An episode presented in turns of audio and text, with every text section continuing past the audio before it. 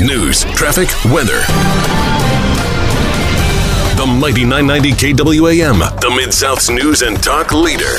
Ben Dieter in the Mighty 990 24 7 News Center with the look at some of your top stories at this hour. Tennessee Senator Marsha Blackburn says the American people deserve transparency after U.S. military officials ordered the takedown of three more objects in the sky since Friday. What we do know also is that the Chinese Communist Party is intent on global domination by the time we get to the midpoint of this century. Blackburn speaking to Wake Up Memphis this morning. It had sashayed and lollygagged and gathered information all across the country. It came through Tennessee. Now, military officials say they're scanning the skies on high alert after shooting down that Chinese spy balloon in U.S. airspace more than a week ago. Here's the commander of NORAD, General Glen VanHerck, at the Pentagon briefing Sunday evening. We continue to assess uh, every threat or potential threat unknown that approaches North America uh, with the attempt to identify it. Back home, over 80 cars were broken into over the weekend, 18 of those just at Baptist Memorial Hospital in East Memphis. Meanwhile, a grandmother and her seven year old granddaughter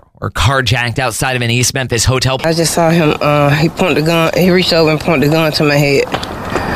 And uh, there's a third guy that went around to the other side and put a gun, gun to my grandbaby's head. Police say three teenagers held up the woman and her granddaughter at gunpoint, taking her money, phone before taking her car. He had put a gun to me when I was asleep, but my grandma had woke me up. And Governor Bill Lee says Tennessee shoppers will get some relief soon. He's proposing a three month grocery sales tax holiday for later this year. It'll be a three month break on the taxes on your groceries from August 1st to October 31st. The top local news every hour from the Mighty 990 newsroom and all the time at mighty990.com. Eight people injured today by a U-Haul truck traveling erratically in Brooklyn, and police now say a driver is in custody. National correspondent Aaron Katersky has more. We're told the U-Haul driver screamed that he wanted to die as he sped off and led police on a brief chase. Law enforcement officials, though, were not immediately clear whether the statement is a significant part of what occurred.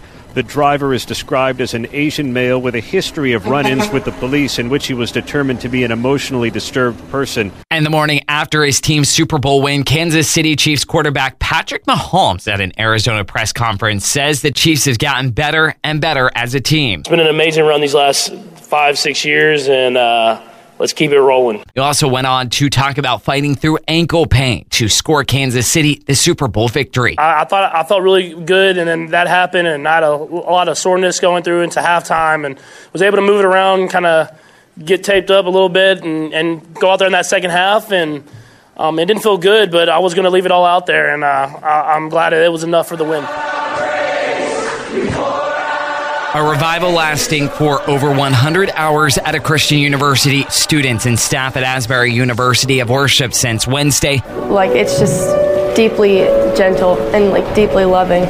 Um, and it's just a glimpse of what I think heaven will, will be like. One student speaking to WKYT, videos of the revival have spread across social media, attracting busloads of people from surrounding cities and states. With what's going on in the world and all the darkness, and uh, this was like light, like the uh, you know a light coming through, and so I wanted to see what was going on, see God moving. Leaders at Asbury say this isn't the first revival in its history. One broke out back in 1970. It lasted for more than two weeks.